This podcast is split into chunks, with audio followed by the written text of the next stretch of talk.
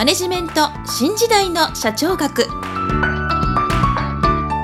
こんにちは。中小企業診断士の六角です。今回はマネジメント新時代の社長学の第71回をお届けいたします。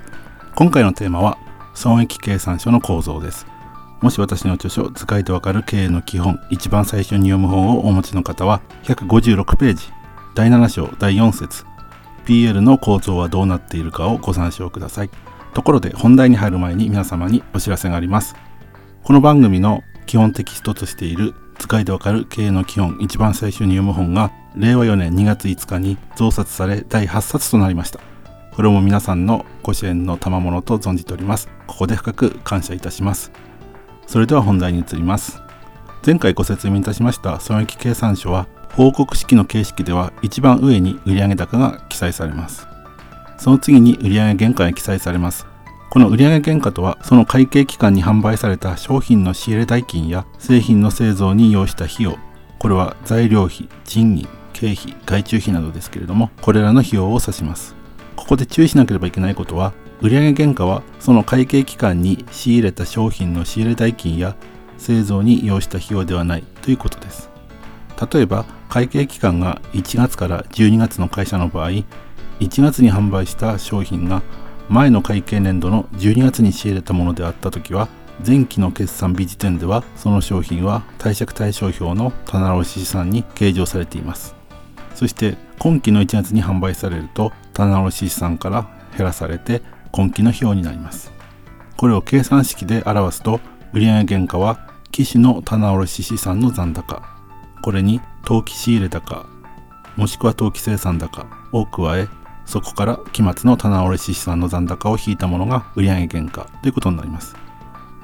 ところで製造業においては当期製品製造原価という原価が計算されます。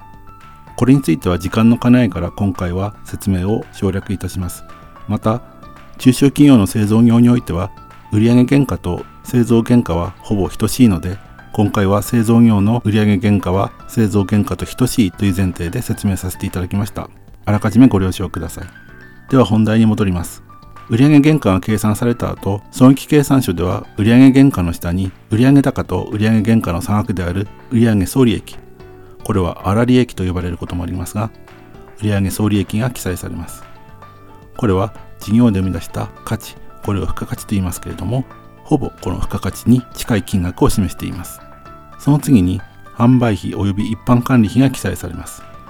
販売費は販売促進費や販売手数料などで一般管理費は管理部門の活動に要する費用である給与賃借料光熱費などです。次に売上総利益と販売費及び一般管理費の差額は営業利益と言いますがこれは販売費及び一般管理費の次に表示されます。この営業利益というのは事業活動から得られた利益を示しています。その次に預金の受け取り利息などの事業活動以外の収益である営業外収益と借入金の支払い利息や割引手形の割引料などの事業活動以外の費用である営業外費用が記載されます。そして営業利益に営業外収益を加え営業外費用を差し引いた金額である経常利益が記載されます。最後に経常利益に臨時的な収益である特別利益を加算し臨時的な費用である特別損失を差し引いた金額である当期利益が記載されます。特別利益の例としては例えば自社で使っていた機械を売却した時に帳簿上の価格より高かった時はその差額を特別利益として計上します。逆に売却価格が帳簿上の金額よりも少なかった時はその差額を特別損失として記載します。また盗難や自然災害などによって会社の財産が失われた時はその帳簿価格も特別損失として計上します。こういったものが特別利益や特別損失ということになります。それでは今回はここまでとしたいと思います。次回は利益と現金についてご説明する予定です。今回もマネジメント新時代の社長学をお聞きいただきありがとうございました。また来週皆さんのお耳にかかりましょう。